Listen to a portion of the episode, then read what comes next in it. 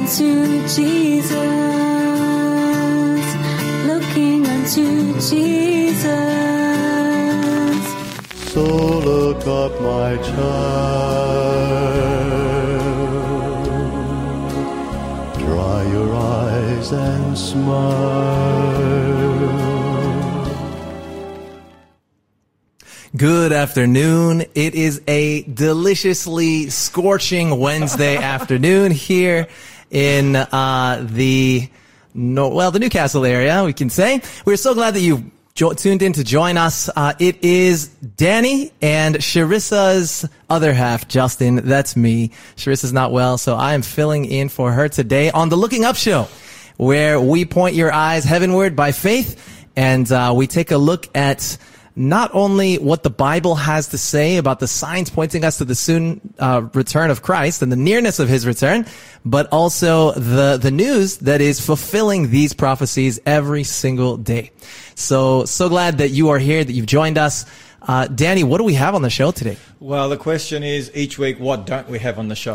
Um, we've got uh, a lineup of current events that are taking place before our very eyes that are just straight out of Bible prophecy, literally mm. word for word almost, as we're going to discover. So there's a lot going on. We're going to be going to COP twenty-eight. There's some fascinating mm, yes. developments there. Um, we're going to be taking a look at what's been happening in your part of the world, where you originate from, the U S, and some of the interesting um, uh, religious um, things that are taking out, mm. taking place in connection with Bible prophecy. And the Middle East. We will tap into the Middle East and we'll find out a little of why America has a fascination with Israel. Mm, and you'll yes. be able to, you'll be able to hoe into that, I'm sure. Yeah, for sure. And you know, it's, it's fascinating. As well as a whole bunch they, uh, of other things. But yeah, they're, the, they're the big items. I was going to say, you know, they say when America sneezes, the rest of the world tends to catch a cold. And, uh, someone in America must have sneezed because Charissa caught a cold. Little Judah is sick too, sadly, man. Yeah, I know. It's First sad, time he's sick in his life, like eleven right? months old, and it's just heartbreaking as is a parent. Is he still smiling? You know? Is he still smiling? Still smiling, still not smiling. Quite as often, but, yeah.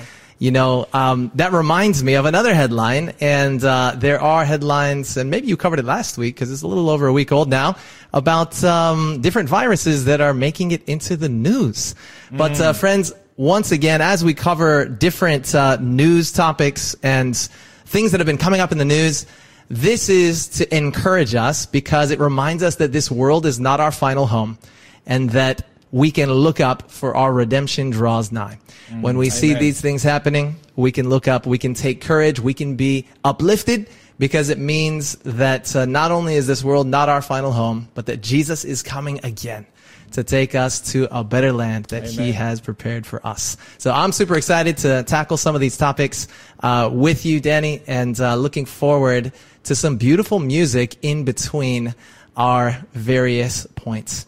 And so we want to invite you to um listen in as we uh come right back and launch into our time together.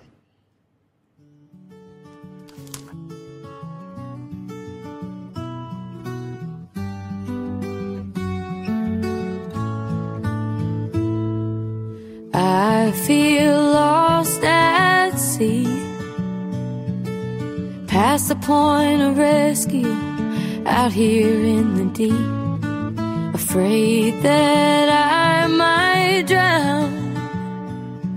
I've never needed anything like I need you now, 'cause I can't stop the rain.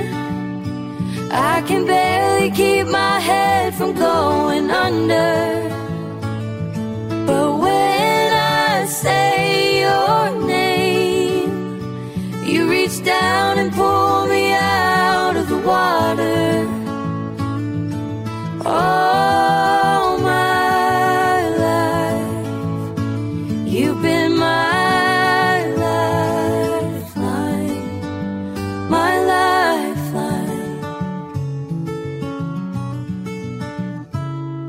I tried to save myself. Nobody thinks they're helpless till they're crying out for help. Well, it's finally sinking in. At the end of my rope is where the rescuing begins. Oh, 'cause I can't can't stop the rain. I can barely keep my head from going under. But when I say your name, you reach down and pull me out of the water. All my life, you've been my lifeline, my lifeline. Mm-hmm. I can't stop the rain. I can barely keep my head from going under. Jesus, when I say your name, you reach down and pull me out of the water. Oh,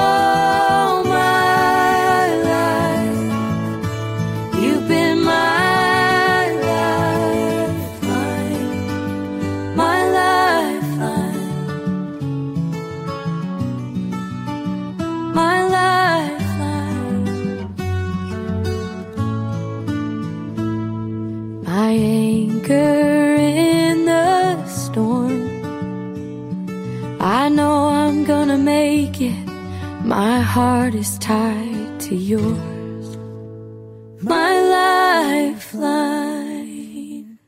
Beautiful. That was Lifeline by Kane, the Kane siblings. And so uh that's the first time I've heard them. Have you heard them before, Danny? No, I don't. Well, Beautiful I may music. have. I may have, but, you know, I'm a little bit absent-minded um, at the best of times, let alone when I'm on the radio. So that was a beautiful song. I'll yeah, have it was to, beautiful. It was beautiful. Beautiful harmony. Yeah, I will have to check them out. So now we usually open up and share a bit of what is in the news here on the Looking Up Show. And uh Danny, before we jump into that, can I just share something with you that oh, blew me away? It. It'll go take like thirty it. seconds. You, you got two hours. We've got two hours, brother. No rush, no uh, stress. I want to I want to hear some of the news headlines. But Matthew chapter twenty-four is there along with Luke twenty-one mm-hmm. as uh, what Jesus, or Luke, yeah, Luke nineteen, Luke twenty-one.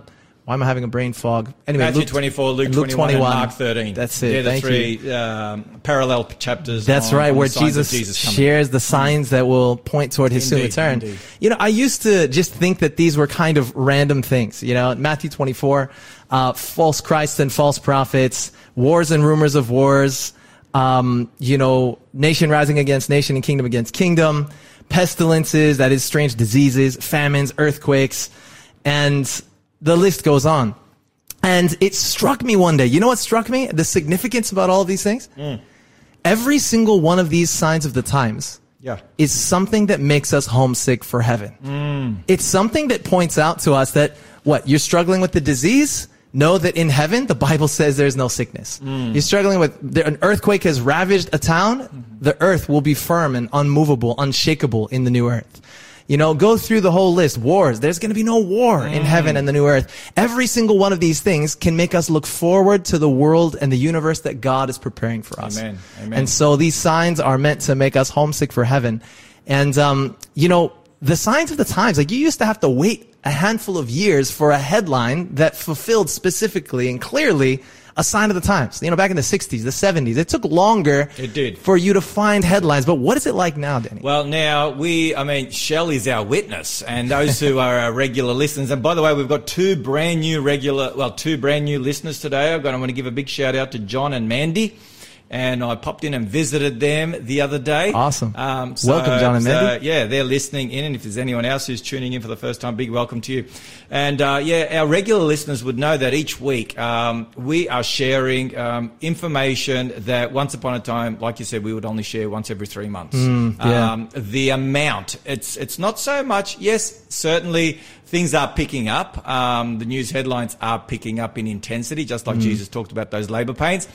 But but the but the sheer volume yeah, that we have frequency. Now, we could literally do a two-hour program every single day. It's true. And mm. there still would be plenty of things to share and talk about from a prophetic point of view. Absolutely. So Which there is just so much going on. And Jesus did tell us that as we draw near to his coming, that those labor pains would intensify in frequency mm. and intensity. That's right. And so I'm not surprised with what we are seeing. Absolutely. Which reminds us, uh, if you're listening and there's a headline or a thought that you want to share, we'd love to hear from you.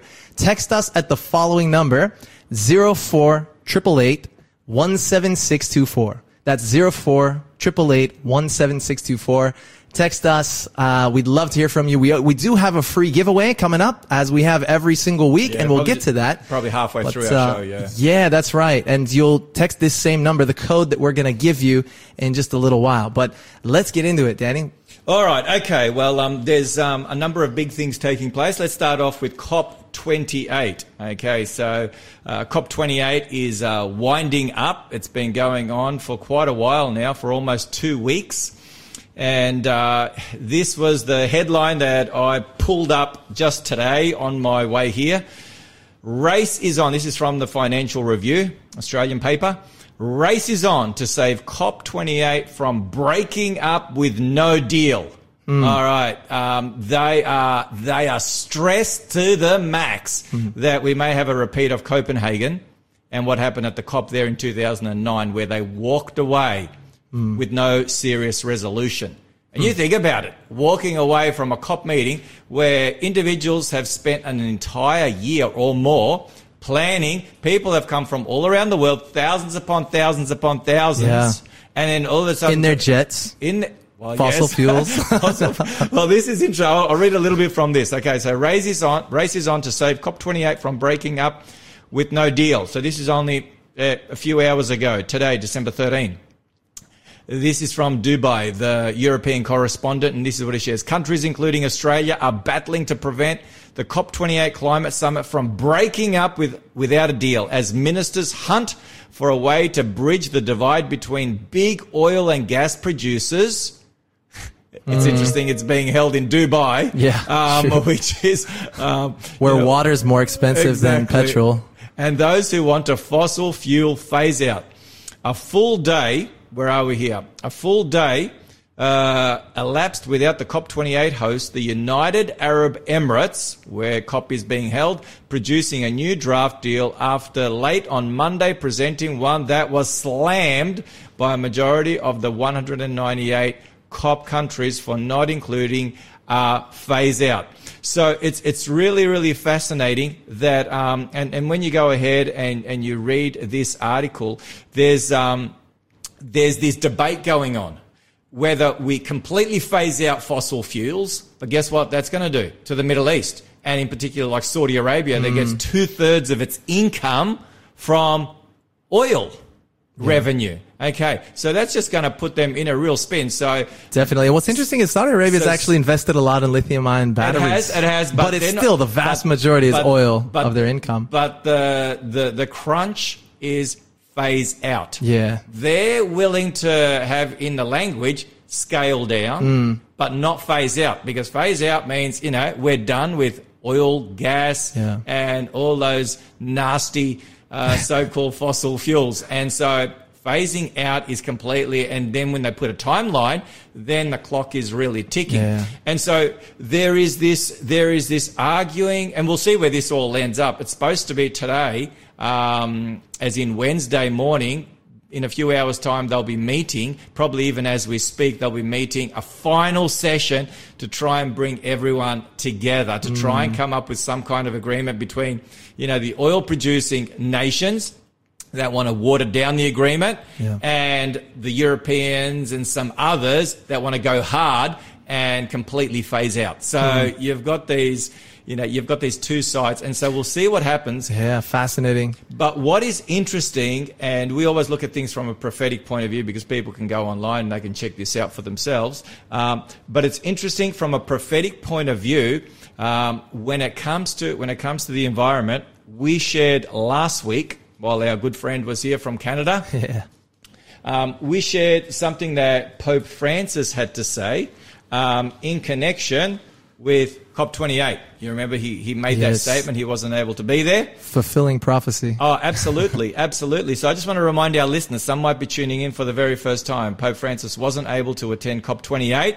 Um, however, he sent a statement through his right-hand man, um, his secretary uh, general, I guess you could say, for, for the Vatican, Cardinal Secretary of State Pietro Parolin. What a cool name, eh? Mm. And um, and this is this is what he read out on behalf of Pope Francis. And then I'm going to share with you a prophecy, and then I'm going to share with you a couple of other things. He says, sadly, is is quoting from Pope Francis, sadly, I'm unable to present with you as I had greatly desired. Even so, I am with you because time is short. And we'd agree with Pope Francis mm. that time yeah. is short indeed.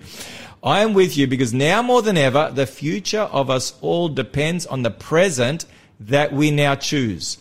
I am with you because the destruction of the environment is an offense against God, a sin that is not only personal, but also structural, one that greatly endangers all human beings, mm. especially the most vulnerable in our midst, and threatens to unleash a conflict between generations. This is pretty hectic language, mm, wouldn't yeah, you say? No kidding. Yeah. Okay. So now to the Great Controversy. Okay, that book that your great, great, great, great grandmother, I don't know how many greats, I, needed, I needed to include in there, that God inspired her, Ellen White, to to, to share these words. And yes. um, so I just want to share these words again. Um, Pope Francis said that, you know, the destruction of the environment is an offense against God. Okay? Now, notice notice what she writes here in Great Controversy, and here this is this is page uh, five ninety, and this is in connection with natural disasters and the environment out of control. And by the way, we've got a, a cyclone mm. heading to northern Australia mm. as we speak. Wow. Uh, I can't remember what the cyclone was called, but it's it's heading our way wow. as we speak, and so they're battening down the hatches, uh, literally. This is what she says. It will be declared. So, um, in fact, in fact, yeah, I'll start off here and then I'll continue. It says, it will be declared that men are offending God, okay, hmm. with these natural disasters that are, that are happening by the violation of the Sunday Sabbath. So that's where everything is leading to. That this sin has brought calamities, that's climate disasters, which will not cease until Sunday observance shall be strictly enforced, and that those who present the claims of the fourth commandment, thus destroying reverence for Sunday, are troublers of the people, mm. preventing their restoration to divine pay, favor and temporal prosperity. Mm. All right, so this is my comment now. At the moment, those who are seen to oppose the climate initiatives, guess what they are seen as?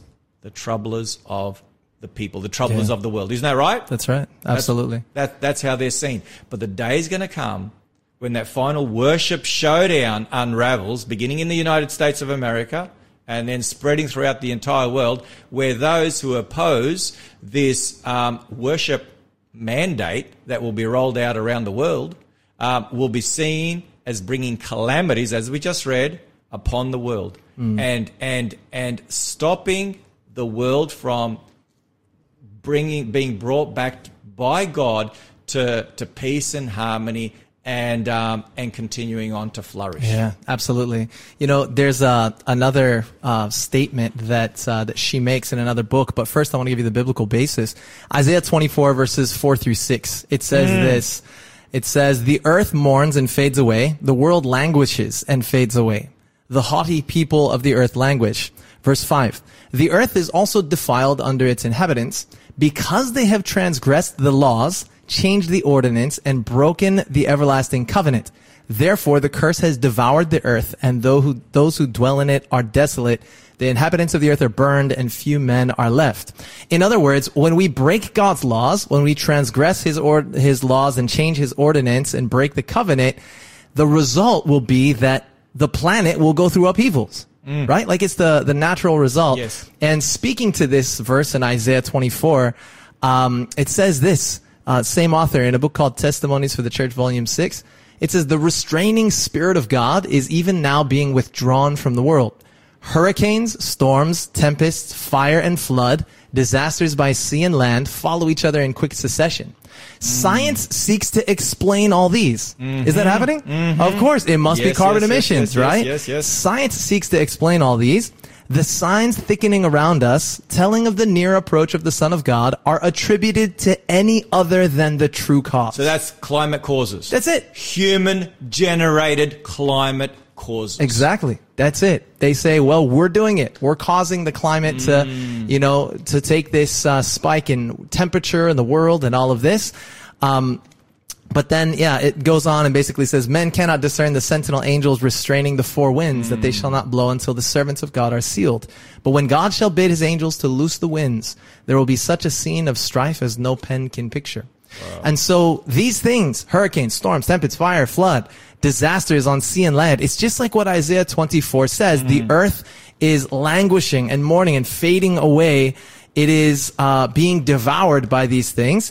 But science seeks to explain these things, but really they're missing it. They're attributing it to everything but the true cause. Yeah, and that's and that's just so, so right on. And um, and we've talked about this on the show. The further we move away from God and his principles and his plans, the more chaos and suffering and pain we cause ourselves. But mm. people always, because today we live in a godless world, mm, in the West yeah. in particular. Yep. And so it's no surprise as we're about to land um, and, and move into a break in the news and so forth. But it's interesting, just came out um, December eighth, A B C News headline, scientists have confirmed twenty twenty-three is the hottest year on record mm. with a month to spare.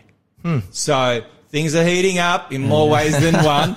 And um, so like you're saying, and that's and that's exactly what they'll be saying more and more. They'll be saying we need a human solution. That's what Pope Francis is driving mm. at. And we've got some other things that we're going to share on that in a little bit. But instead of a godly solution, they're seeking for a human solution. Mm. We know where that's going to end. Absolutely. That's right. I mean, God is the only one that has the solution to our problems. Amen. So uh, don't go anywhere. Join us as we listen to this song called Matthew twenty-four by the Marksmen Quartet.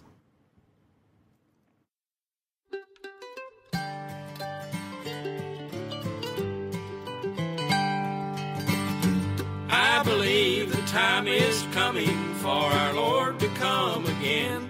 I believe the time is even at the door. I believe the good old Bible from beginning to the end. Just compare today with Matthew twenty-four. We are living, surely living in the days he speaks about. All these things we know are happening every day. Let's be ready for his coming. Let us meet him with a shout, for he tells us in his word to watch and pray.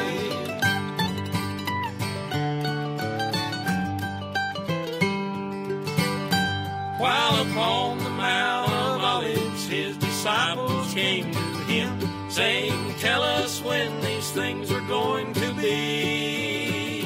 Jesus answered, be watching, let each one be free from sin, and take heed no man shall ever you deceive. We are living, surely living in the days he speaks about. All these things we know are happening every day. Let's be ready for his coming, let us meet him with a shout, for he tells us in his word to watch and pray.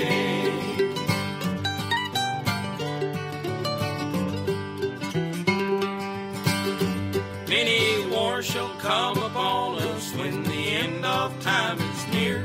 Many earthquakes will be numerous in those days. All of these today we're having, as in Matthew it appeared. We should live our life for him and sing his praise. We are living, surely living in the days he speaks about. All these things we know are happening every day. Let's be ready for his coming. Let us meet him with a shout, for he tells us in his word to watch and pray. We are living, surely living in the days he speaks about. All these things we know are happening every day. Let's be ready for His coming. Let us meet Him with a shout. For He tells us in His Word to watch and pray. For He tells us in His Word to watch and pray.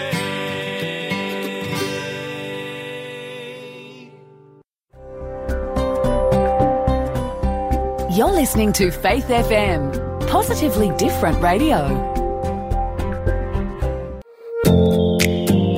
Hey everyone, you're listening to a repeat of our live show, Looking Up. That's right, and if you think this is good, you'll definitely want to tune in on Wednesdays at three thirty to join us for the live event, because you can actually participate. There's a free giveaway that you can claim. You can text in your questions and prayer requests. Live is so much more fun, so catch you then. I look to you.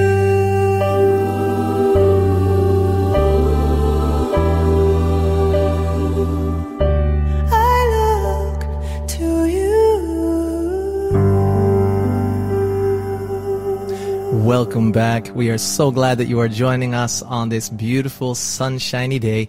And, you know, while I mentioned when we got started, Danny, that, uh, you know, it's blazing hot here at the moment, and mm. that's true. It's global so much better. Boiling. Global, global boiling. boiling. Well, not totally global. I'm just glad we're not where our friend Noamiko, who was with us last week, is flying off to right now. We dropped him off at the airport this morning in Sydney. He's going back to Alberta, Canada, where it was negative nine degrees Celsius. But it gets worse than that. It gets to like negative sixty at times. You told us. So, you told us. Yeah, brutal. So we can be grateful for the bright, sunny sunshine, the almost, warmth, and the heat. Eh? Almost forty degrees out there today, folks, yeah. where we are. It's incredible. Yeah. So look, I'd rather I'd rather forty degrees than minus forty. Better to melt than freeze, right? Exactly. Exactly. Well, we are so glad that uh, you have decided to join us, and uh, we are just taking a look at some headlines and Bible verses.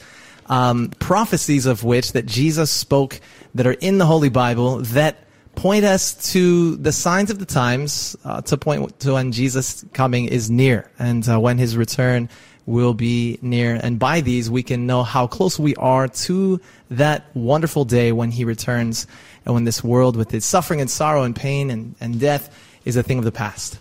So, Pastor Danny, where uh, where to now? All what right. else have you seen in the news that sparks into your oh. mind's um, prophetic application? Well, we want to just continue taking a look at this um, climate agenda, because this is huge. Um, there aren't too many uh, rallying points that the whole world is on the same page with. You know, there aren't too many. So the the climate is certainly one of them that, you know, is bringing the entire world together. And it's not just bringing world political leaders together, but we've already d- discovered that the world religious leaders are coming together. Mm-hmm. And obviously this this is being led by Pope Francis. And so we've talked about this at length, because the Bible actually tells us that that the papacy will lead the charge both politically, um, religiously, economically, and in every way. The papacy will lead the charge in the establishment of this, you know, this new world order that they are all gunning for. So if you would like to read Revelation chapter thirteen, verse three, we go there pretty much every week um, to remind ourselves, and we can almost say it off the top of our heads, um, how many times we've shared it. Revelation thirteen three. Do you want to read that? Yes, it says, "And I saw one of his heads as if it had been mortally wounded, and his deadly wound was healed. And all the world marveled and followed the beast." Okay. So do you want to briefly share on that for our listeners that may not be in tune with this prophecy? Yeah. So if you take a look at this, uh, this prophecy, there are, um, there are eight different characteristics of this sea beast, this sea beast power. And it's really a counterfeit of Christ, because it comes up out of the water to begin its quote unquote ministry, like Jesus did at His baptism. It lasts for three and a half prophetic years. Jesus' ministry lasted for three and a half literal years. It has ten crowns on its seven heads. Jesus has, the Bible says in Revelation, crowns within crowns, and it was innumerable, the amount of crowns that uh, John saw Jesus had in vision. And um, you see that it has a deadly wound and is healed, like Jesus had a deadly wound on the cross. He died, but He was resurrected back to life. And uh, one day all of the world will bow the knee and admit that Jesus Christ is Lord. And so this beast is obviously an anti-Christ in place of mm. Christ, trying to take the place of Christ. When you read the whole chapter, of all of those eight character- characteristics, four of the eight are also, and it's more than eight actually, I'm getting the number wrong. Um, but the number in uh, in the book of Daniel chapter seven with the little horn, that's a symbol of the same power mm. as we see here. And four of those identifiers overlap. Yeah. And uh, there are a total of like fourteen, I think it is, identifiers in those two chapters. And so we see that no, and if you're a historian, and even if you're not, you know a little bit about history, there's no power, as you mentioned, that fits the bill more closely and more clearly than the papacy. Mm. And there's one word that appears over and over again, probably more than any other in Revelation thirteen, fourteen, which are those two end time chapters, and the word is worship. Mm, yes. And so ultimately this power seeks to take the prerogatives that belong to Jesus Christ alone, which are in connection with worship, seeks to take them on board. And ultimately we discover it's the dragon mm-hmm. who gives him his power, throne, and authority. Yeah, and it's not four. just, yeah, and so we're looking at, and obviously the ultimate dragon is Satan, according yeah. to Revelation chapter twelve. That's right. And it's, it's a political and a religious power. Mm. Yeah. Church right. and state combined. That's right. Yeah. That's right. And it's interesting, just on that point, that you've got the papacy um, seeking to rally the political establishment in the world through the United Nations and also through the United World religions. Mm. And so with the climate, the the papacy has positioned itself to have influence in both spheres, both the political realm, speaking at the United Nations yep. um, in twenty fifteen, and, and beyond that, and with the encyclicals mm-hmm. that have been directed at world political leaders, but also directing traffic um, to the world religious leaders. And we know that before this COP as well, there was uh, a big religious summit. Some of the key influential yes. religious leaders got together and they put together a, a climate um, initiative, a faith for climate, a call to action, mm-hmm. which was shared with the president of COP twenty-eight in order for him to share that with uh, political delegates and others who would be there at COP twenty-eight. Mm-hmm. And so it's interesting that um, that is taking place. And for the first time, we have Uh, faith pavilion at COP twenty-eight. And for the very first time, um, the Roman papacy is very much part of the mix of the decision-making process mm. at COP twenty-eight. Fascinating. They, they inserted themselves at COP twenty-seven. They were voted in by the United Nations at COP twenty-seven to be part of the COP meetings, yep. like to have formal representation, not just observer status, but formal, uh, formal uh, uh, status. Mm-hmm. And this was going to be the very first year, and obviously Pope Francis couldn't. But he addressed he addressed the the religious delegates there that were in the Faith Pavilion. And guess where the Faith Pavilion is situated? Where is it? Right there, smack in the middle of the COP. Mm. In wow. in just where, where you know th- th- there you whole go. That's COP, not by coincidence. No, it's right there in the very centre. Hmm. So um, wow. just, just like where the sanctuary was in the yeah, centre of the Israelite camp. Yeah. Um, so the Faith Pavilion inserted right there in the center geographically of where the COP meetings are being held. Wow. And so it's interesting that the Interfaith Center for Sustainable Development, which is uh, you know, uh, a, a Catholic Church-run um, environmental organization um, that's come out of Laudato Si, mm. Faith, Climate, Action. And when you go to the website, I encourage our listeners to go to the website because we don't have time to to to unpack everything, but there it's just interesting. It's just it's it's fascinating what what some of the headlines are, some of the things that are taking place. You know, they take you back to COP twenty-seven, um, which was in Egypt last year, and some of the interfaith uh, activities and initiatives that took place there, even on Mount Sinai. Um, you know, religious leaders call for climate action in the here and now. It's it's just really really fascinating. And if I could just go back to where is it here? Um, I was I was I was looking at this. We talk about judgments. Okay, mm. we talked about. Yeah. Uh, we, we shared that Pope Francis is saying that we're offending God. You know, that was yeah, yeah. that was to this COP. Well, notice what he said before he put out Laudato Si in twenty fifteen. This was really really fascinating. This was from May thirteenth, twenty fifteen, so before Laudato Si came out in, I think, June or July, the headline was, from The Guardian, Pope says environmental sinners will face God's judgment for world hunger. Mm, environmental Facing, sinners. Environmental wow. sinners will face God's judgment for world hunger. All mm. right. Um, and yeah, so he says, you know, Pope Francis has warned the powerful of the earth they will answer to God if they fail to protect the environment to ensure the world can feed its population. Wow. And so, um, yeah, it's, it's, it's really, really fascinating. And if I go to this book again, The Great Controversy, let me share with you what it says here. This is really, really fascinating.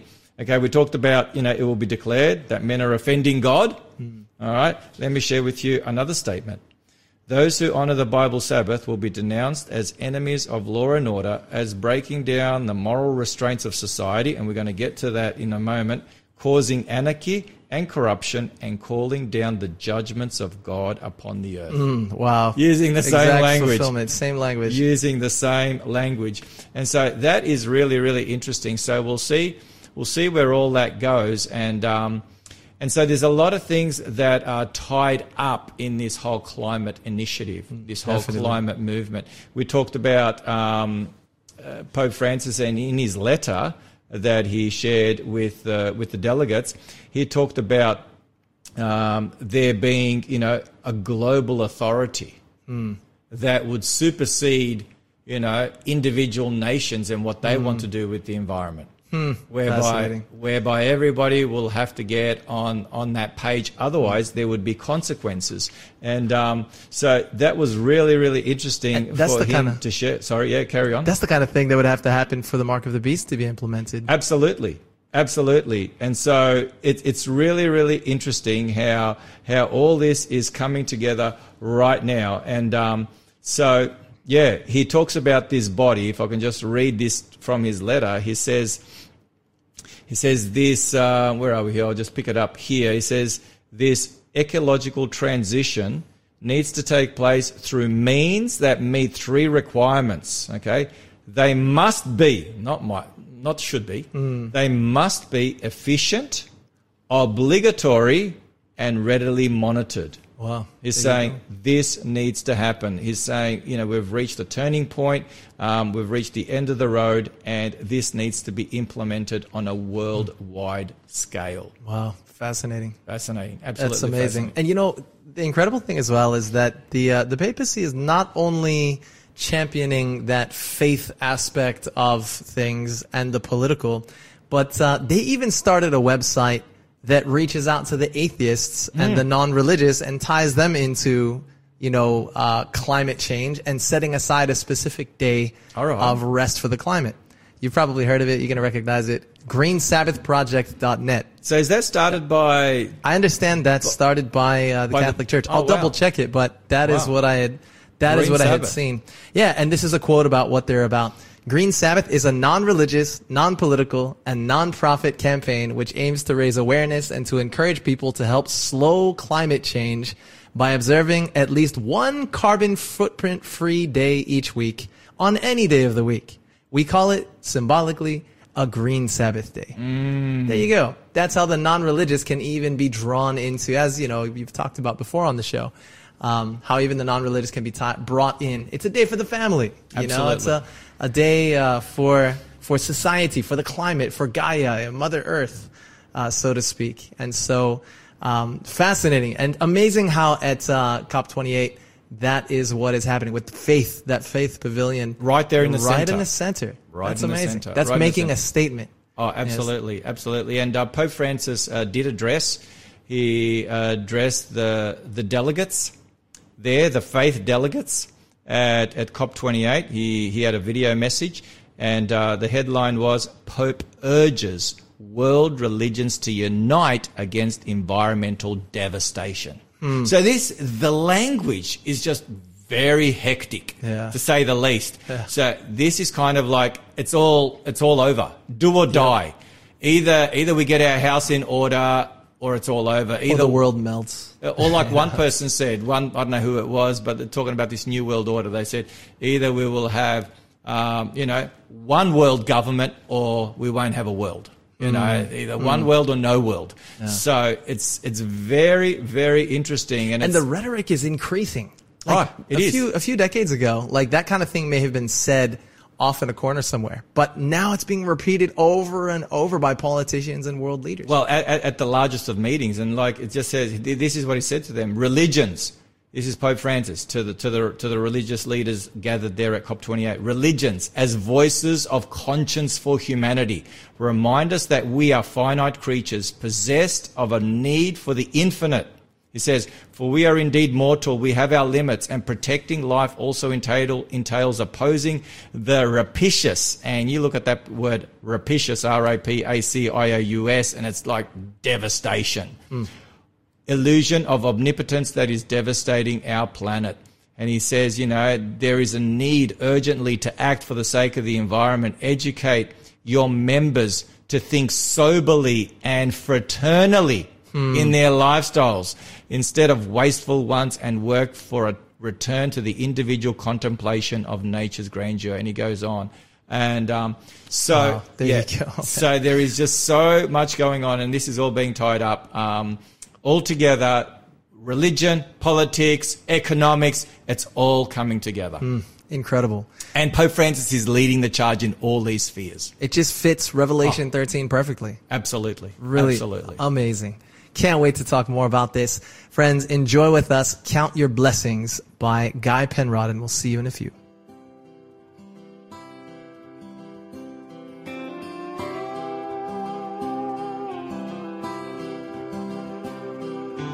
When upon life's billows you are tempest tossed, when you are discouraged thinking all is lost, count your many blessings, name them one by one, and it will surprise you what the Lord has done.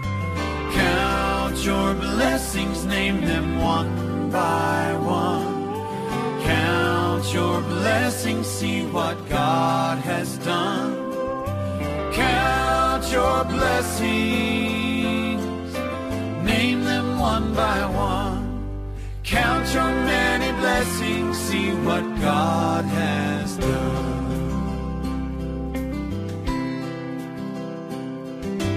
Are you ever burdened with a load of care?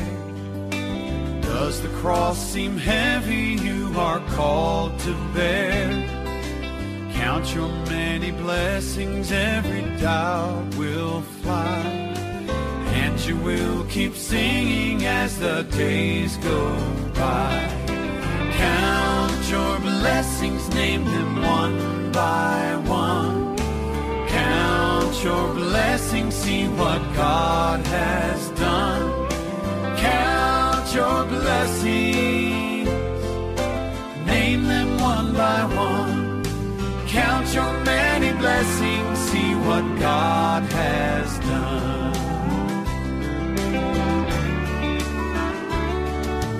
So amid the conflict, whether great or small, do not be disheartened, God is over all. Count your many blessings, angels will attend. Help and comfort, give it to your journey's end. Count your blessings, name them one by one. Blessings, see what God has done. Count your blessings, name them one by one. Count your many blessings, see what God has done. Count your blessings, name them one by one. Count your blessings, see what God has done. Blessings, name them one by one. Count your many blessings, see what God has done.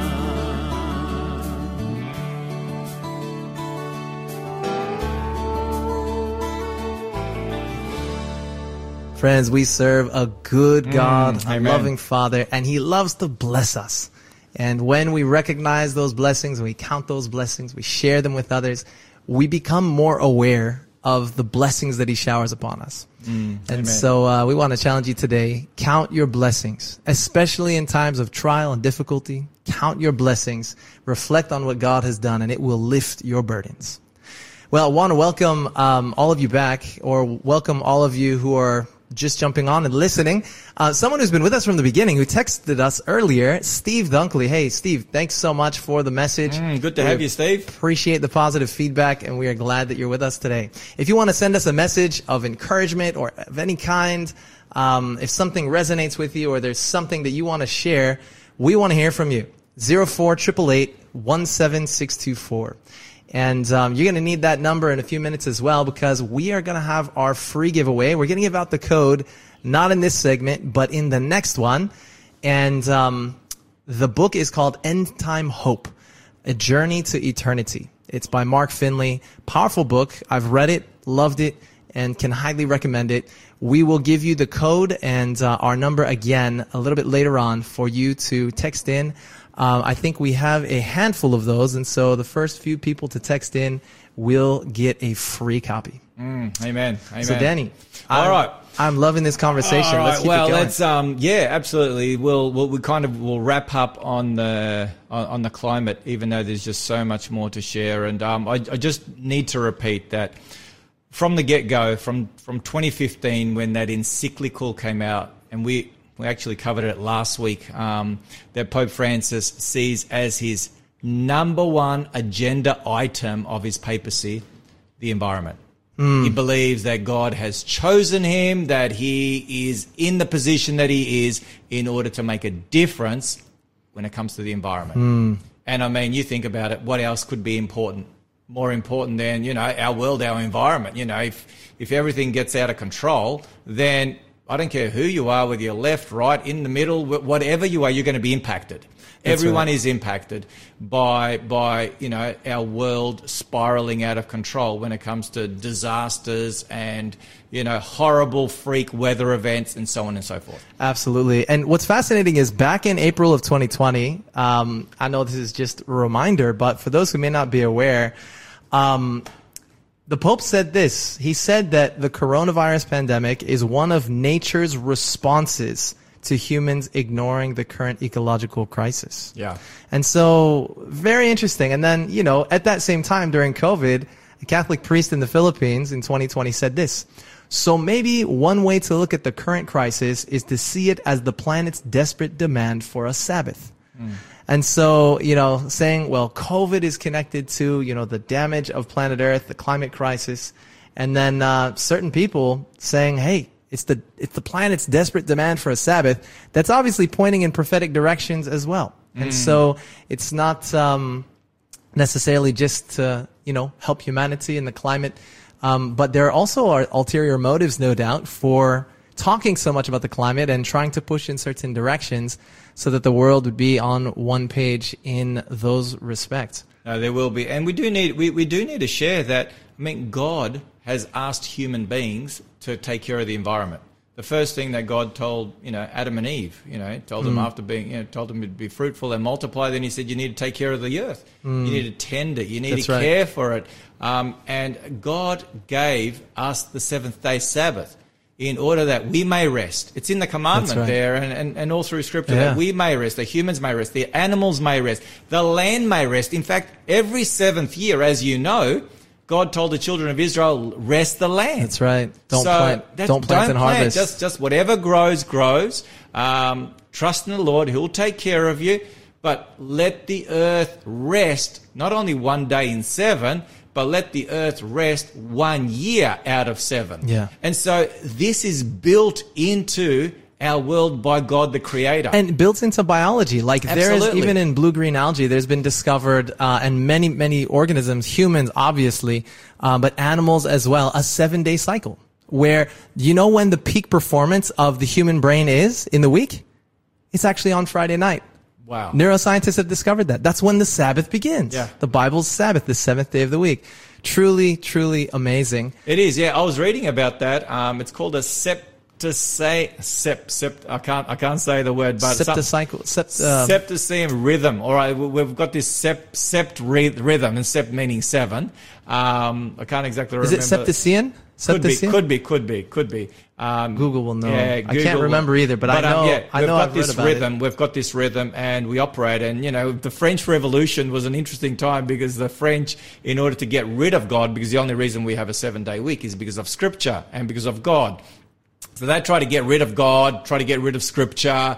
You know, they they tried to get rid of all of that during the French Revolution. And they, Septadian. There you Septadian. Go. Septadian. Yeah, there not Cian. Septadian. Um, That's it. So the French tried to get rid of God altogether, and, and they instituted a ten-day week rather than a seven-day week. You remember yep. that for a yep. short period of time, but they filled up the mental health institutions of and the time. Animals were dying. Uh, exactly. Like farm animals. The whole thing was out of control, and they had to go back to a seven-day week with the rest of the world.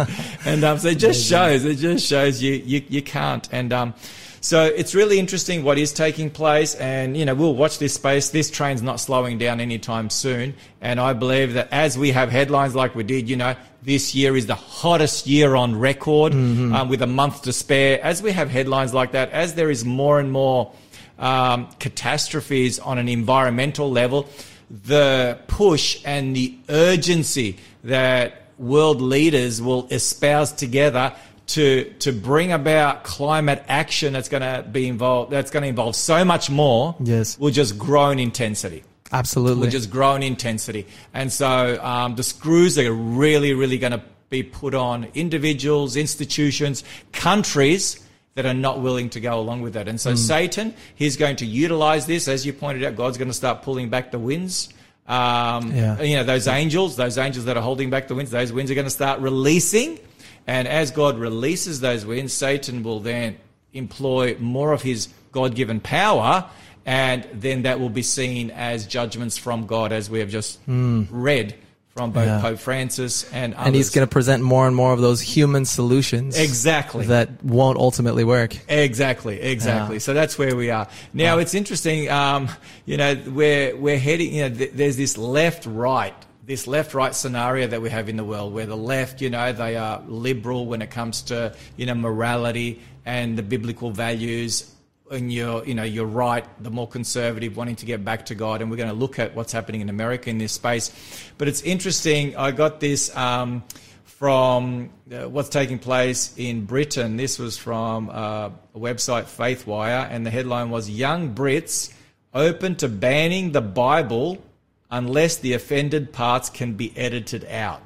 Wow. So there are offensive parts in the Bible, including Romans one and um, and many other passages, that they would be happy for the Bible to be sold as long as they have been edited Cut out. out sections. Cut out. That reminds me of the Thomas Jefferson Bible back in the day. That's right. You know, one of America's founders, Thomas Jefferson, cut out the parts that he thought weren't real because they were miraculous or supernatural. Yeah. So, you know, you can see it in a museum there in, in the United States to this day. Yeah. You know, it's well, got pieces just cut out of it. The same principle, but when it comes to that which offends, things that are or, offensive. Or, or, or that which is considered hate speech. But what do you do? Because uh, people these days, like, anybody can consider anything offensive. Yeah. You know, I could say that blue shirt that you're wearing really offends me, even though my shirt is blue too. It's the shade of blue.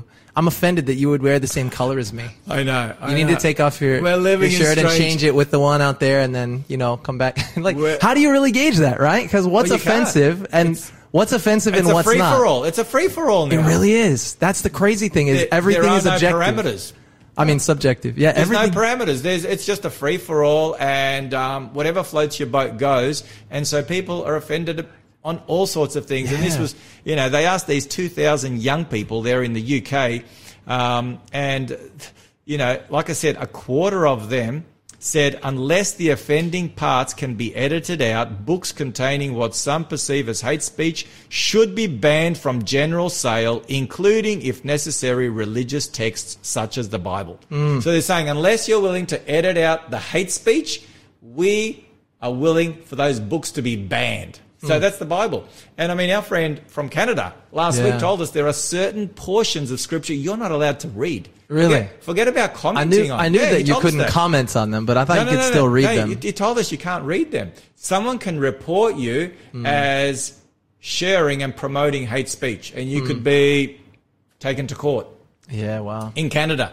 He, and it was like, oh, I thought he was kind of kidding, but his no, he, he, I, he, he I wasn't. Thought it would come to that because he some wasn't. years ago, uh, a preacher that Charissa heard when she was there stood up and basically read a verse. He said, "I cannot comment on this because of the laws of this nation." Yeah. But then he read, you know, Leviticus eighteen twenty-two. Yeah, and uh, yeah, but now you can't even read that. Wow, that is absolutely yeah. crazy. And wasn't there a law passed just here in New South Wales recently about? Uh, No, things looking, that were hate speech, or no, were they still no, considering no, they're it? They're considering it, yeah. Gotcha. They were planning on, on putting it through in December, but it's been held up. So Excellent. There's, uh, Praise there God. Were a lot of submissions, and it's been held up in connection with that. Just to clarify, so that is to read it out loud. You are still allowed to read the Bible at home, but if you yes. read it out loud. In public. In, mm, yeah, in okay. a, any sort of public way. That's right. That's right. Yeah, yeah. No, good point. No, good point. Yeah, at home you can do whatever you want to, but... Um, Would new public... copies of the Bible be, you know, under that case... Uh, I guess we don't know because it hasn't happened yet, but that, yeah, that is um, really something else.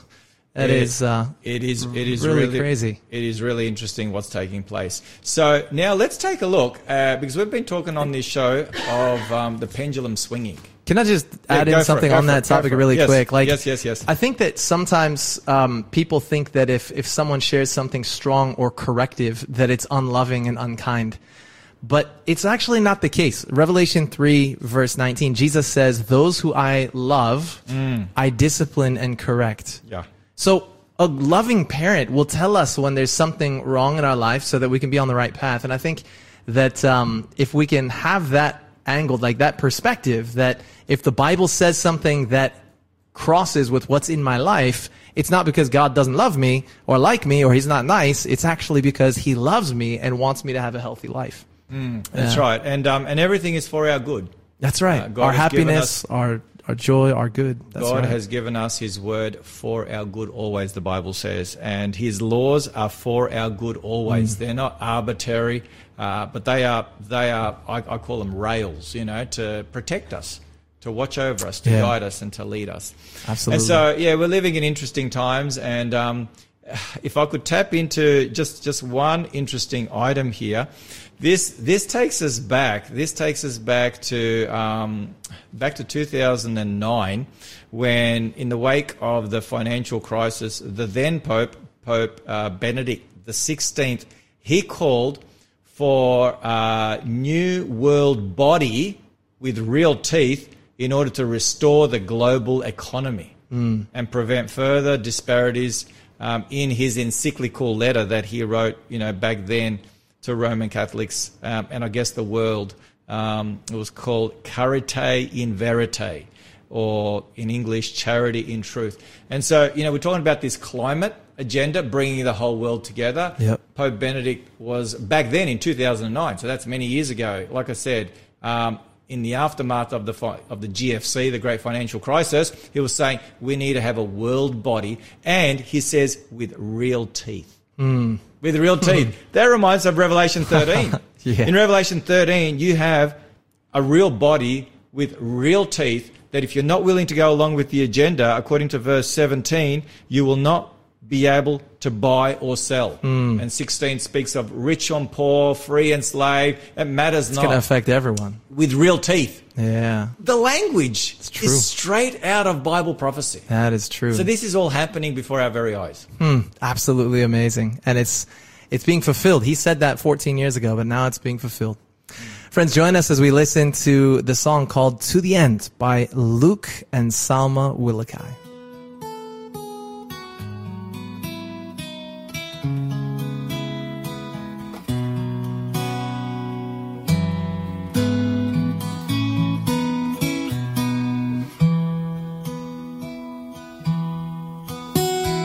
Certainty and chaos surround you.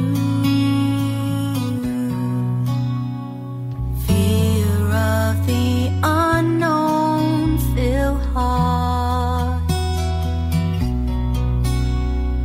Headlines talk of disasters all around, but his words is don't.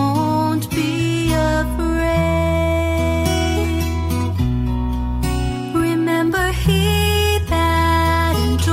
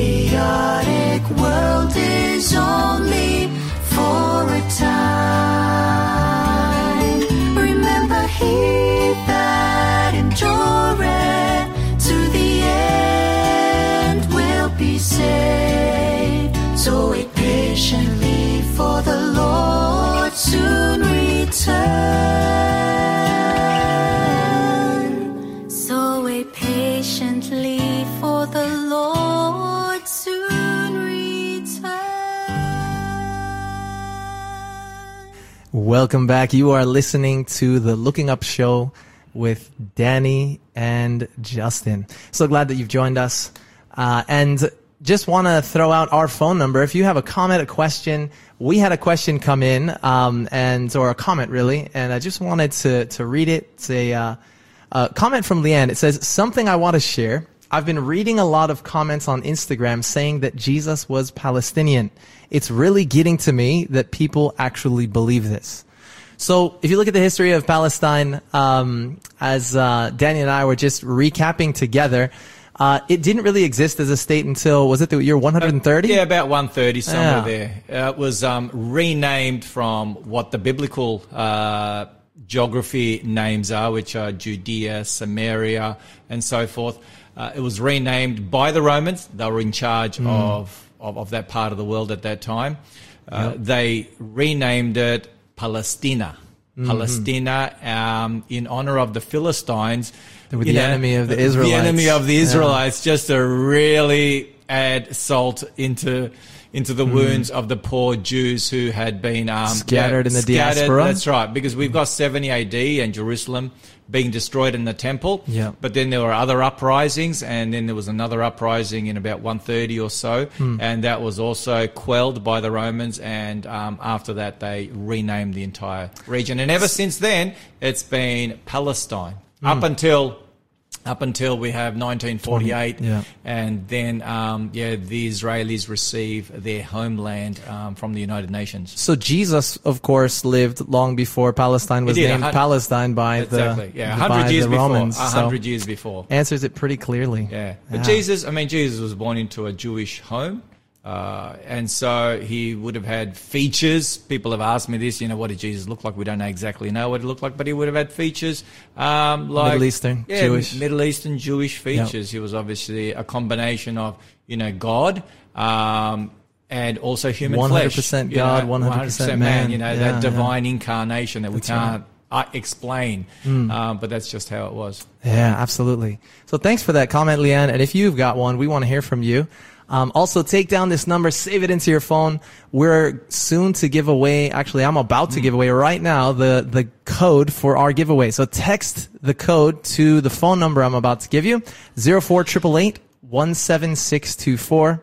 That's zero four eight eight eight, one seven six two four. And uh, the book, again, is called The End Time Hope, or End Time Hope, A Journey to Eternity by Mark Finley. We have six copies, so for the first six listeners, you will get a copy. Here's the code. You ready for okay. it? Okay. All right. L U twenty-three, and the word calamity. So L U twenty-three, calamity. And uh, if you misspell calamity, and Shell can still read it, you'll get a book. But uh, L U twenty-three, calamity. Text it to zero four eight eight eight, one seven six two four. All right. We're, man, this time is really going by you, quickly. Time like, flies. Time flies on the Looking Up Show, indeed, each and every week. So let's now um, pivot and let's take a look at what's taking place in the United States of America. Because according to Revelation thirteen, we have two powers, okay, that are mm-hmm. going to lead the charge at the end of time, that are going to unite these two most unlikely alliance superpowers. Yep. And I, I do a sermon on the United States Um, relationship with the Vatican, and I I, I call it um, when opposites attract. When opposites attract. One. And in Revelation thirteen, you know, verses one to ten, we've got this first beast, which is um, in connection with the Roman papacy, which uh, Justin earlier outlined briefly. And then from verse eleven to verse seventeen, we have this second beast that arises out of the earth, not out of the sea, and that's in connection with the United States of America. And we've unpacked that on many previous occasions, and we don't have time to look at that at the moment. But what we do have here is we have this beast that begins one way. The United States begins one way, but then it has a complete switch. It has a complete makeover, but not for the better.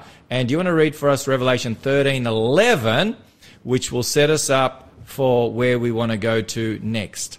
Sure. In fact, Revelation thirteen eleven and twelve would probably be helpful. Sure. Revelation chapter thirteen, verse eleven and twelve. Then I saw another beast coming up out of the earth, and he had two horns like a lamb and spoke like a dragon. And he exercises all the authority of the first beast in his presence, and causes the earth and those who dwell in it to worship the first beast, whose deadly wound was healed. Okay, so here we have this power, the United States of America, that begins lamb-like. So it begins lamb-like. And who's the lamb in Bible prophecy? Jesus. Jesus. That's a symbol of Jesus. twenty-nine times in the book of Revelation, the lamb is a symbol of Jesus. Mm. And here this power begins lamb-like, but then speaks like a dragon. Now, how does a nation speak? Through its laws. Yeah, through its laws and its legislative body. Mm-hmm. Okay. So this is this is saying that worship will be imposed by this power in the land of the free and the home of the brave. Okay, That's that right. has a constitution that has its First Amendment that separates church and state very, very clearly. And then as we go on and we read, there's a phrase here that appears three or four times. And that phrase is image to the beast. That's right. Image to the beast. In fact, four, four times. times. Four within times within two verses. Yeah. Image to the beast. So this image to the beast that appears there in verse fourteen and verse fifteen that the United States makes is, is the image of what the Church of Rome had in the Dark Ages. Yeah. Its image. It was known for its, for its union with the state. And the Church of England. The Church of England. That was a combination exactly. of power, you know, religion and uh, That's right. religion and politics. And we have that in some of the countries today. We have some, mm. some Islamic countries in the world. I've been to Iran. Yeah. And, um, where they have it, the religious police. They do. They have, and they're, they're, they're far more to be feared yeah. than the average police. I've been there. I've Brutal. spoken to the people and they've told me this is serious business. And so, you know, if you don't get with the program, you... you end up in, in not so good shape. Mm. And so that even happens today, to this very mm. day, where we have religious discrimination. In, in China, communism, there you've got the state um, not so much uh, forcing people to worship a certain way, but prohibiting people mm. from freedom to worship. In fact, there is. There is that three-sister church, I think it's called, in mm. China, which is the supported church of the Chinese mm. government. And so if you're if you're in line with that, if you're part of that, you're okay. But if you happen to be an underground movement, mm, you're in trouble. Then you're in big trouble. So we even have that to this yeah. very day. So nothing new under the sun, as Solomon said. Now, in connection with that, we've got the new House Speaker, and we've spoken um, about our about the new House Speaker, Mike Johnson, who replaced the previous speaker, whose name was. His name alludes to Michelle McCarthy. That's yeah, it. McCarthy. Kevin. Kevin McCarthy. Mm. And that was the first time in U S history since seventeen seventy-six that a House Speaker has been deposed. Mm. The first time ever. Okay. So um, it's a big deal. It, it is a big deal. When, yeah. when something's a first after almost two hundred fifty years, mm. it's a big deal. And so he was a, a relative unknown. Um, at the time, he certainly wasn't the first one in line that was suggested and put forward, but he ended up um, with that mantle. Now, this guy, Mike Johnson, we are discovering more and more is someone who is very much supportive of church and state working very closely together. Did you know that? Yippee. Yes. Well, only if it's in the right sense of the word, but well, not in the right sense, not in the wrong sense of the word. Now, I want to share with you something that he shared just recently. We shared his very interesting opening address to um, the mm-hmm. House of Congress yep. when he was first elected. That was very fascinating, talking about, you know, we're, we're being brought here for such a time as this, and, you know, God has chosen us, and using this biblical language and, you know, mm-hmm. really sowing some very interesting uh, biblical seeds, unlike anyone else in the past. But this is an interesting um, headline from Bucks County Beacon. Now, who are they? Bucks County Beacon. This is a United States organization, a secular, not a religious organization, as far as I can tell, a, seculariza- a secular organization that is for the Americans who are united for separation of church and state. Mm. Okay, so these are secular, but they believe in the separation of church and state, okay, That's which good. which I totally agree with. Yeah, same. So let me share with you the headline. Is America, and now quoting from Mike Johnson, beyond redemption and due for, quoting his words, God's judgment? Mm. Speaker Mike Johnson thinks so. Wow. And this is what it says in this article. Our new House Speaker is a religious extremist who believes the diversity of our nation is a bad thing that offends God. Mm. And a man who insists that his definition of faith should rule over all of us. Hmm. This is from this article, okay? Let me read to you a little more here. It says, it says, the message, sorry, here we go, a December third email signed by Johnson under the auspices of the National Republican Congressional Committee asserts that America is hanging on by a thread and may be beyond redemption. Mm. This is what he wrote in his email. Wow. Let me keep reading. He says, the appeal for funds, which includes a photo of Johnson and his wife, repeatedly asks recipients, does America need more God? Mm. Now, let me read a little more from his email. It goes on to bemoan the fact that one in four high school students identifies as something other than straight. And the email asserts that God is mocked openly in the public square. And the email adds, and you don't even want to see the filth that passes for popular culture these days. Hmm. He says, let's face it, we live in a depraved culture. I didn't want to believe it at first, but I fear God may allow our nation to enter into a time of judgment for our collective sins. Hmm. The only question is, is he going to give us one more chance hmm. to restore our foundations and return to him? Have mercy, brother. If that's not straight out of the Great Controversy, I don't know what is. All right. So to clarify, like for the people listening, maybe for the first time, and even if they're not, is there anything that he said that you agree with? I absolutely agree that we need to pray that God will bring us all individually and collectively back to him mm. and his ways and his laws. Yes. However, where I disagree with him is where he is going, as we'll discover in just a moment. He believes that the government's responsibility is to is to force people back to God mm. in order for morality to be restored in the schools, in society at yeah. large. And so he's looking to... And God never uses force. No, he's looking to... At the moment in the United States and in the West, we have immorality is being legislated. Mm. Just to put it straight out there. Yep. Okay, immorality yep. is being legislated. In schools, that which, in counties. Yeah, that yeah. which is godless, that which is contrary to God's Ten Commandments, that is what's being legislated as law. Mm-hmm. But what he's saying is we need the government, we need the government to legislate morality. To legislate religion. Well, yeah. that, that's what it all boils down to. Yeah. He says, he, this is what he says, and I'm, and I'm quoting here from his, um, from his email. America needs to recognize that we have much to repent for if we want to avoid the judgment we so clearly deserve. But that starts with returning America to God's good graces once again. Mm. He's talking about...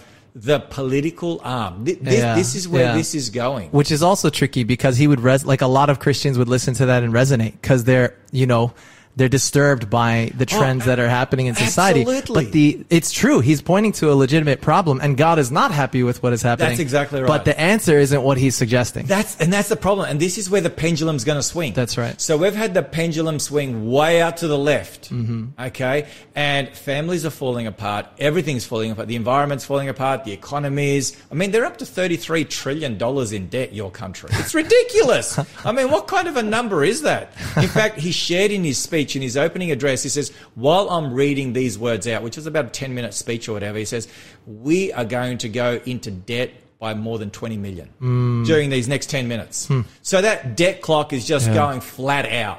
Yep. Which okay. is why inflation is increasing. Exactly. Exactly. Well, it's coming down now. So, but I mean, yeah. to use his language, you know, America is hanging by a thread. Mm. Let me share with you what Great Controversy shares. Those who, and this is where it's all going. We're not there yet. This is like the the entree. Mm. This is the entree to the main course, which is coming down the track. But this is where it's all going to head. Those who honor the Bible Sabbath will be denounced as enemies of law and order, as breaking down the moral restraints of society. That's what he's talking about. Mm. The moral restraints of society have been broken down. And causing anarchy and corruption, and calling down judgments upon God, sorry, and calling down the judgments of God upon the earth. Hmm. So that's exactly what's going to be shared. So he is saying God is judging us because we have moved away from God's principles and God's plans. Hmm. And that, we've been talking about this um, twenty twenty-five With- Yep. Presidential Transition Project, mm. this nine hundred plus document that that these um, conservative think tanks led by the Heritage Foundation that have got uh, a, a manual, a mandate, you could say, a blueprint mm. for the next president that will begin in twenty twenty-five. Well, it may be the same one that continues. Mm. Biden, we'll wait and see what happens next uh. year. Next year is going to be huge. But they're saying we have we have... Yeah, we've got the mandate. So mm. here, here is here are your marching orders. And in that presidential transition project, we have a new morality for mm. the United States that so desperately needs to get back to God. We've got yeah. to move from the left, and we're going to go hard to yeah. the right. We've got the answer. Yeah. Absolutely. Wow. So well, friends, put- in these crazy times, you can have end time hope. Even the End Time Hope book by Mark Finley. Don't miss it. It will give you peace in the midst of the craziness in this world. Text L U two three Calamity, the word all as one word, L U two three Calamity, to the number zero four eight eight eight one seven six two four. We've had a few people message in who are receiving that gift. Don't miss your copy. Praise the Lord. Praise the and uh, you'll be blessed. You will enjoy the book. And even in the midst, even if the U S president is the same next term, it matters not. We, prophecy will be fulfilled as God right. has said. That's right. Absolutely. He says, my counsel will stand and I will do all my the pleasure. The sure word of prophecy never fails. Amen. Enjoy this, friend. Enjoy this song called Home by Pamela Jovanovic.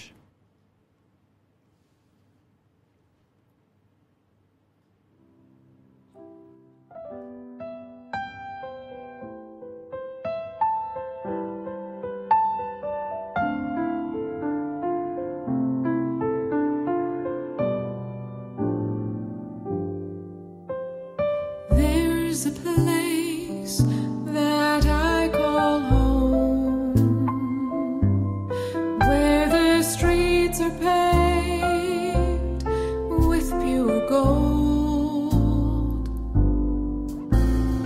There the sun and moon don't shine, for the Son of God shines light divine. I'm longing for home, where my Father waits for me, and this yearning inside me grows stronger still, until the day when I'm finally home. In this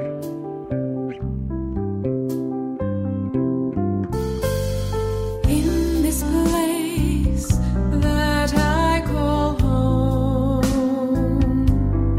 all the former things have passed away, passed away. No more pain, no more goodbyes.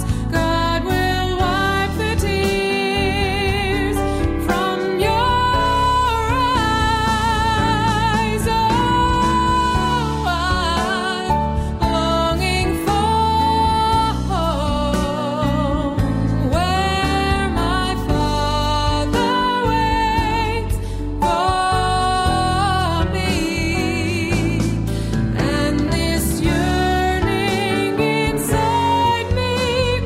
stronger still, until the day when I'm finally home. Until that day when I'm finally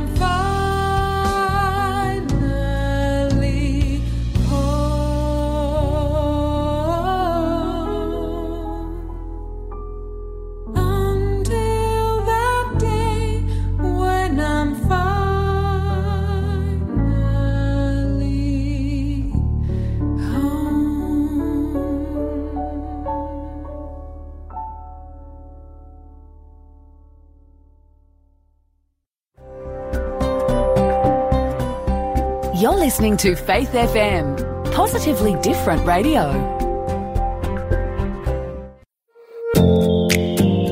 Hey everyone, you're listening to a repeat of our live show, Looking Up. That's right, and if you think this is good, you'll definitely want to tune in on Wednesdays at three thirty to join us for the live event, because you can actually participate. There's a free giveaway that you can claim. You can text in your questions and prayer requests. Live is so much more fun, so catch you then. I look to you.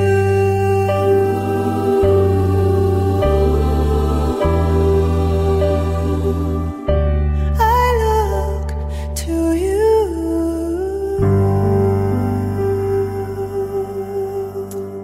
Welcome back to the Looking Up Show. When you know that uh, voice sounds familiar, Danny. It does. That beautiful voice. That is Charissa's sister, my sister-in-law, Marlita. Beautiful singing. Love her music for sure. Friends, you are missing out if you've not texted in yet. Text in the word L U twenty-three calamity. That's L U twenty-three calamity. That code to oh four eight eight eight one seven six two four if you want a copy of an amazing book called End Time Hope: A Journey to Eternity by Mark Finley. So again, L U twenty-three calamity. Text it to the number oh four eight eight eight one seven six two four. What a combo. Hope and calamity. That's right. You need that book, folk. You need that book. In the midst of calamity, you need hope. You need hope. Absolutely. Absolutely.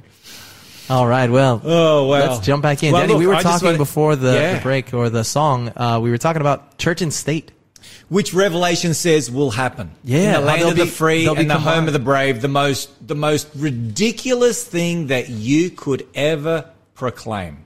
Now, why is it so ridiculous? I mean, the founding fathers recognized this, didn't they? Like America's founding fathers. The United States was born out of the the resistance to wh- where they had come from, the old world. The old world is where persecution took place. That's right. In the in in Europe, where up to fifty million people were killed during those dark ages for no other good reason other than for their faith, mm. for their faith. And so mm. the Founding Fathers, as you well know, I mean, you've, you've, you've spent a lot of time talking about this, mm-hmm. and you've done stuff on the N dot digital in response to this. I mean, they set up their government to be a different government. Yeah. They wanted a country without a king and a church without a pope. Absolutely. Because they saw that uh, religion and politics, when it was combined, church and state, it led to the forcing of religion, which is not God's principle. And persecution. It leads to persecution yeah. and an authoritarian state, which we have around the world today. Right now, we mentioned that earlier. We've got nations mm. around the world where church and state are together. That's right. Um, yeah. And it leads to calamity eventually. If it, it hasn't yet, it will. It does. It's a matter of time. It does not work, and it doesn't work. And so, um, yeah. yeah. I was just going to say, throwing it out there, like you mentioned, um, we were talking about the Founding Fathers, and George Washington, Thomas Jefferson, the founders of America intentionally wrote this into the founding documents of America to have checks of power. So we've got the three branches of government. Mm. Which is actually from a Bible verse that says the Lord is our lawgiver. Mm-hmm. That's the that's the Supreme Court. The Lord is well. The Lord is our lawgiver. That's the uh, Congress yep. and Senate making those laws. The Lord is our judge. That's mm-hmm. the Supreme Court, and the Lord is our king. Mm, and that's yes. the executive branch. And that was the biblical well, the framework for the president. The right, president, right? The his. president is the the one that leads the executive yep. branch. So yeah, but. Um, Also, you know, they, they wrote into the First Amendment, Congress shall make no law respecting an establishment of religion or prohibiting the free exercise thereof. Mm. In other words, we're not going to enforce a certain way of worship mm-hmm. uh, or a certain faith, nor are we going to stop people from worshiping as they conscientiously so desire. And this is in line with what Jesus said. Mm. In Matthew twenty-two twenty-one, he said, give to Caesar the things that are Caesar's, and give to God the things that are God's. Mm. That's the separation of church and state that he was continuing um, after the Old Testament uh, tradition in God's way. No priest was ever allowed to be a king, mm. nor was a king allowed to be a priest. And so we and see you that's have, the... You do have an instance, I can't remember who the king was, um, in the Old Testament, that went into the sanctuary yes. and he was he was struck down with leprosy, if that's I remember right. correctly. His arm, that's yeah. right. Yeah, so absolutely. So, so you have that, and it's interesting. The Ten Commandments. The Ten Commandments are in, divided into two tablets. Mm, okay, true. The first four commandments deal with our relationship with God. That's the vertical, and the next six deal with our relationships with one another. That's right. So the government has the right and the responsibility, may I add, to to administer laws that mm. are in harmony with the protection of society, That's which right. are in harmony with those six commandments that begin yep. with honor thy mother and thy father. That's right. So the government needs to ensure that, you know, we have we have laws that that promote the safety and the well-being and the happiness of families. Mm. But guess what we're doing? We're doing the opposite to that. You know, preserving life. Thou shalt not kill. Um, yeah. Thou shalt not lie. Thou shalt not steal. Steal. Mm-hmm. So all these laws, and they're all being broken one yeah. after the other, as yeah. as we all well know. So true. Changing the definitions of what theft are, even. Yeah, you know, in and um, changing the definition of marriage, which yeah. is built into a number of those commandments um, mm. that are dealing with, um, you know, our relations to one another. So where the government ought to be involved, sadly, it is it is not being involved as it ought to, mm. and so we're suffering the consequences. And so the religious right in America can see that, yeah. and they're saying we need to bring God back into how we run this country for the sake of the family. Mm. In order to preserve the family, because as we know, as goes the family, so goes society. Yeah, that's right. And so when families disintegrate, then society will ultimately disintegrate. Absolutely. That's what historians have told us. But sadly, the U S government, the Bible tells us, sadly, they will transition from not only having their fingers in the pie dealing with how we relate to one another, the second half of the Ten Commandments, that second mm. tablet, they will then branch into the that first. first table, the first mm. four commandments that deal with your relationship with God, mm. which is sacred, which is part of that First yeah. Amendment. So true. Yeah, so, so true. So that's where we're going. And if I could just, I don't know if you had anything else you want to add on that before oh, I conclude no, here. You go. You um, go. This go is interesting from that article. You remember that article, you know, Americans United for Separation of Church and State, um, you know, the Beacon. Yes. Bucks County Beacon. This is how the article finishes. House Speaker or T V preacher? Question mark. oh, wow. Listen to this, Justin. Listen to this. I'm not making this up. This, and this is the author, okay, Rob Boston, um, who's a senior advisor at Americans United for Separation of Church and State, and editor of Church and State. Okay, so this guy, he's knowledgeable, he's prominent, he's an individual who knows the importance of the separation of church and state. And these mm. are his concluding words in his article. He says, this sounds like the rantings, speaking of Mike Johnson's, this sounds like the rantings of a T V preacher, not a public figure who is second in line to become president of the United States. Mm. Wow. If Kamala and Biden were to fall off the perch for whatever reason, he would be the next president mm, right now. Scary. He goes on, these are the words of someone who fails to understand or simply doesn't care that America in twenty twenty-three is a multi-faith, multi-philosophy society where we strive to live together in peace. America, this is your new speaker. A religious extremist who believes the diversity of our nation is a bad thing that offends God. Straight out of Great Controversy. Wow. He's tapping into the words of Pope Francis. And a man who insists that his definition of faith should rule over all of us. Mm. And it finishes off with these two lines. How do we know that? He just told us. Mm. Wow, powerful. Wow, I'm t- this is from a secular... So Um, uh, individual who believes in the separation of church mm. and state. Now, on that, if I could just tap into an M S N B C um, article, okay? Mm. They're right. left-leaning. Yep. You know them yep. full well. Um, they're the A B C and the S B S and I guess all oh, yeah. the mainstream media here in Australia. This was the headline. Um, this was back on December eighth, so not so long ago. The headline, in connection with this same story, Mike Johnson thought the cameras were off. They weren't. The man second in line to the presidency shared the details in a speech at a Christian nationalist gala on Tuesday. Mm. Let me read to you a little bit about what he shared, okay? Um, where are we here? He says, uh, well, Johnson didn't want the cameras in there, but it was um, aired through their Facebook feed mm. to those who couldn't be there. Wow. And it's been taken down. So don't try to look for this speech, folk. You won't find it because it's been taken down. But in the meantime, this is what we have that came out. Uh, the speaker was said to say, perhaps unaware that the event was being recorded for a Facebook page. He says, um, let, let, let me get to what, what he actually shares here. He, this is what he says. Okay. We're engaged in right now. What we're engaged in right now is a battle between worldviews. Mm. It's a great struggle for the future of the republic. He says, he goes on and he talks about the importance of bringing God back into our government, our mm. society. I'll read to you a little more, he says. He says, with all the troubles facing our country, with Democrats and leftists that are advocating, and I won't mention what he shares here, um, in connection with transitioning from male to female. I'll leave that out. He says, we have reached a level of debauchery and immorality that is at biblical proportions. He says, unholiness, unrighteousness, and immorality in our nation. He says, in twenty twenty-four, these, these are his words, we will re-elect Jesus to be on the throne here again in our country. Mm. He literally says that my friend Shell has just put her hands in her head, or her head in her hands, I should say. it's it's. I don't know. I, I don't know. I, I don't know where where to read. Um, this is this is what he says. He says um, the article goes on. It says to most Americans, these views are extreme. In Johnson's world, they are unremarkable.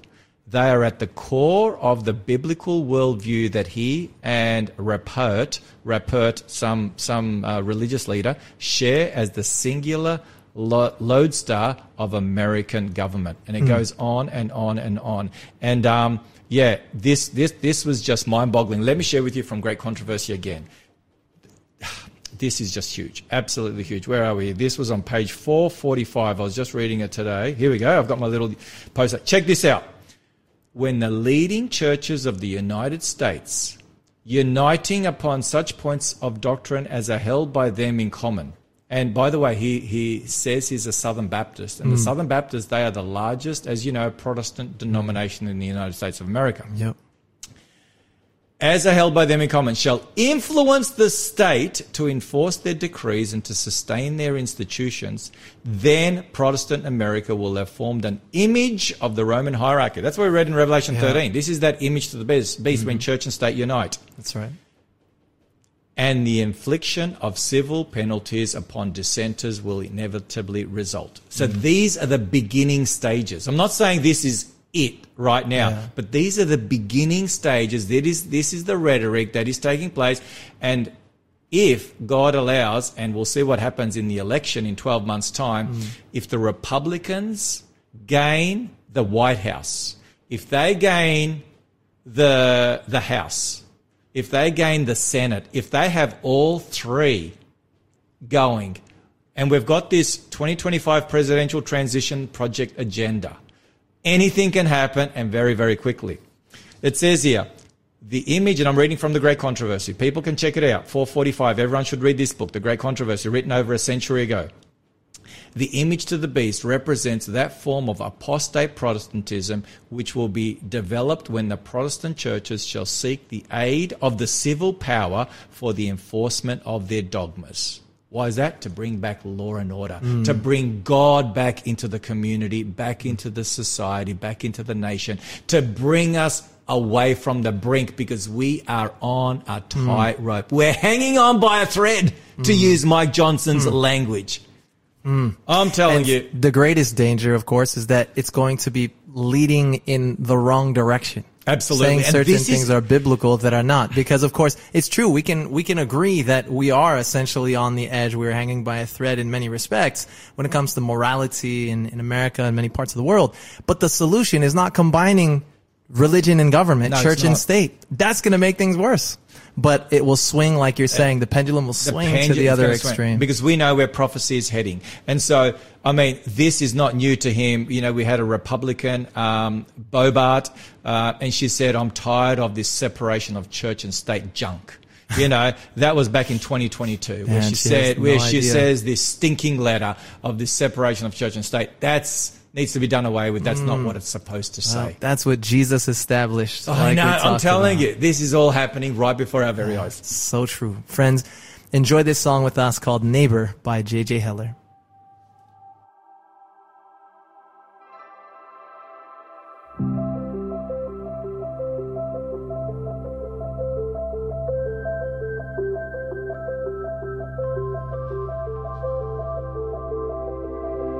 Sometimes it's easier to jump to conclusions than walk across the street. It's like I'd rather fill the blanks with illusions than take the time to see. You are trying to close the back door of your car. You are balancing groceries and a baby in your arms. You are more than just a sign in your front yard. You are my neighbor.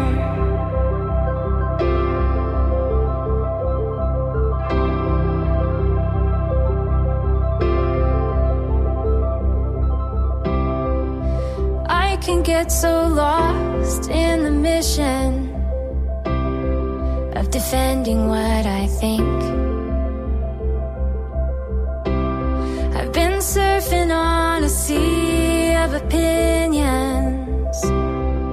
but just behind the screen, you are grateful that the workday's finally done. You are stuck in miles of traffic, looking at your phone. You are trying to feel alone. You are my neighbor.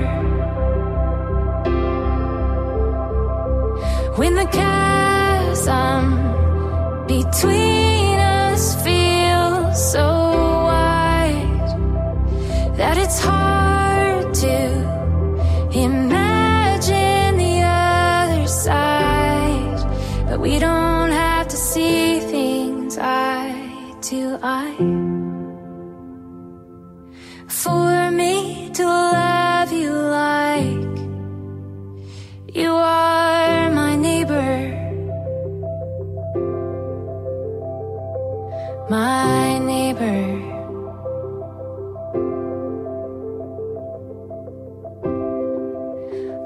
Fear the unfamiliar is the easy way to go, but I believe we are connected more than we might ever know. There's a light that shines on both the rich and poor, looks beyond where we came from and who we voted for, till I can't see a stranger anymore. I see my neighbor. May my heart be an open door to my neighbor. You are my neighbor.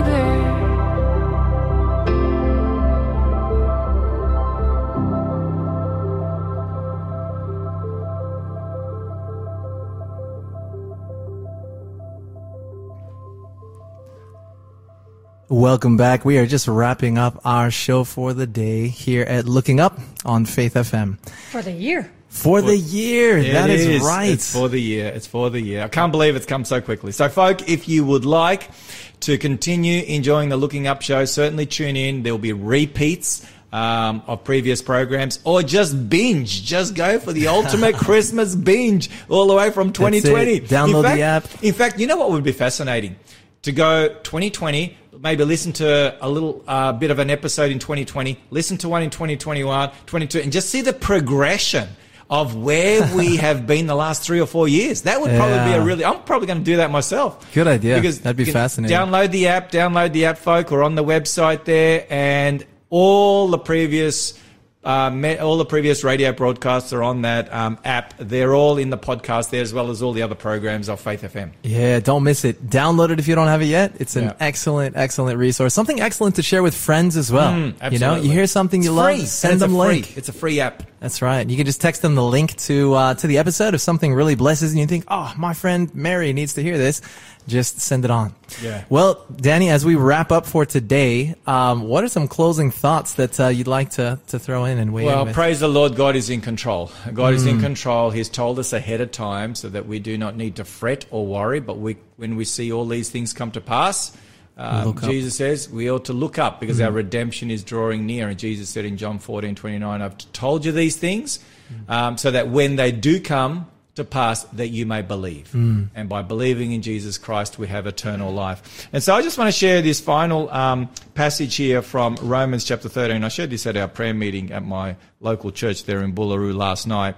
And the Apostle Paul writes in Romans thirteen, verses eleven to fourteen, and I think these words are just so timely, Justin. And do this knowing the time, that now it is high time to awake out mm. of sleep. Yes. For now our salvation is nearer than when we first believed. The night is fast spent, the day is at hand. Therefore let us cast off the works of darkness and let us put on the armour of light. Let us walk properly as in the day, not in revelry and drunkenness, not in lewdness and lust, not in strife and envy. But, notice, instead... Put on the Lord Jesus Christ and make no provision for the flesh to fulfill its lust. So I want to encourage our listeners, put on Christ mm. daily. Put yes. on Christ, and if we do, we will not make any provision for the lusts of the flesh. In a practical we'll, way, how does someone do that? By simply coming to Jesus each and every day in prayer and in the study of His Word mm. and consecrating their lives to Him, asking and praying for the Holy Spirit to fill them with the gift, with the fruits of the Spirit, and mm. that they may then share that love of Jesus with those around them. Yes, absolutely. Powerful. And uh, it is true. It is high time that we awake out of sleep. Mm. For the hour... Uh, if His coming is nearer than when we first believed. Mm, amen. Friends, we hope that you have been blessed. We've talked about a lot. We covered a lot of ground. We have. Uh, and we hope that you have been blessed by it all.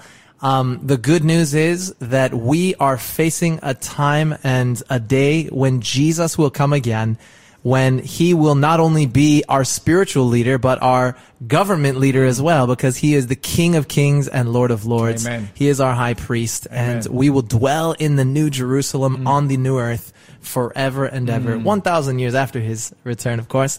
But friends, that is a day to look forward to. And um, we hope and pray that uh, this show, as well as all of the Looking Up shows, have helped to prepare you, to inspire you to realize that his coming is drawing nearer mm. every single day. And that as we see the signs of the times being fulfilled, we can look around at them and take courage as they make us homesick for heaven, realizing that his coming is near and he's taking us to a place with no war or mm. strife or pain or sorrow or earthquakes or famines or pestilences or any of those things. And so that is the good news. Danny, I don't know about you, but I can't wait. Amen. Amen. That's that's what we're all looking forward to. Absolutely. And until then, friends, remember that regret looks back, fear looks around, but faith always looks up. Keep looking up. Keep looking up, don't give up, don't give up when there's pain deep in your heart. Keep looking up, don't give up, don't give up should the tears begin to start. With a prayer, all your cares he will cast into the depths of the sea. His love is always there for me.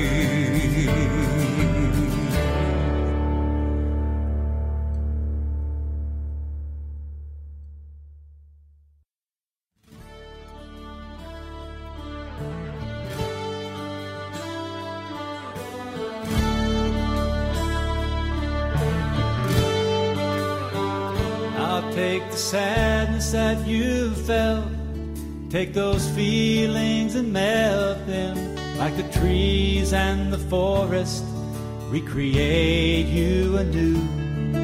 You were pure like the rain, but the world seemed to stain you, mark you and bruise your very soul. But take my yoke, it is easy, take my burden, it is light. I have seen the tears fall from your eyes. My peace will calm the tempest and still the raging storm, and my love will clear your skies. My love will clear your skies.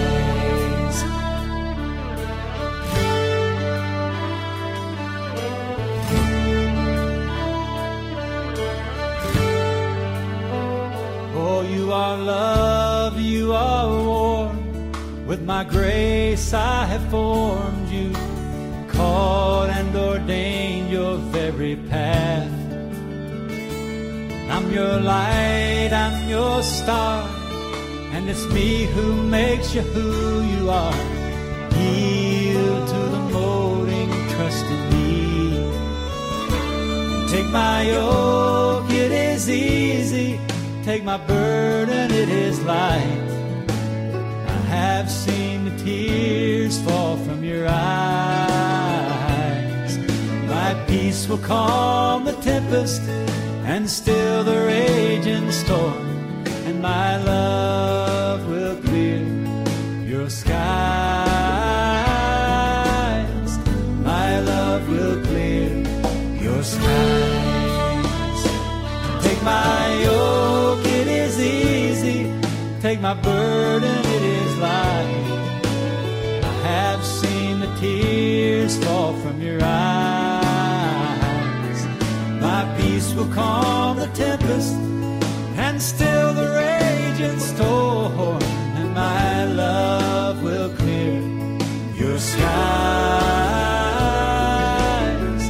My love will clear your skies.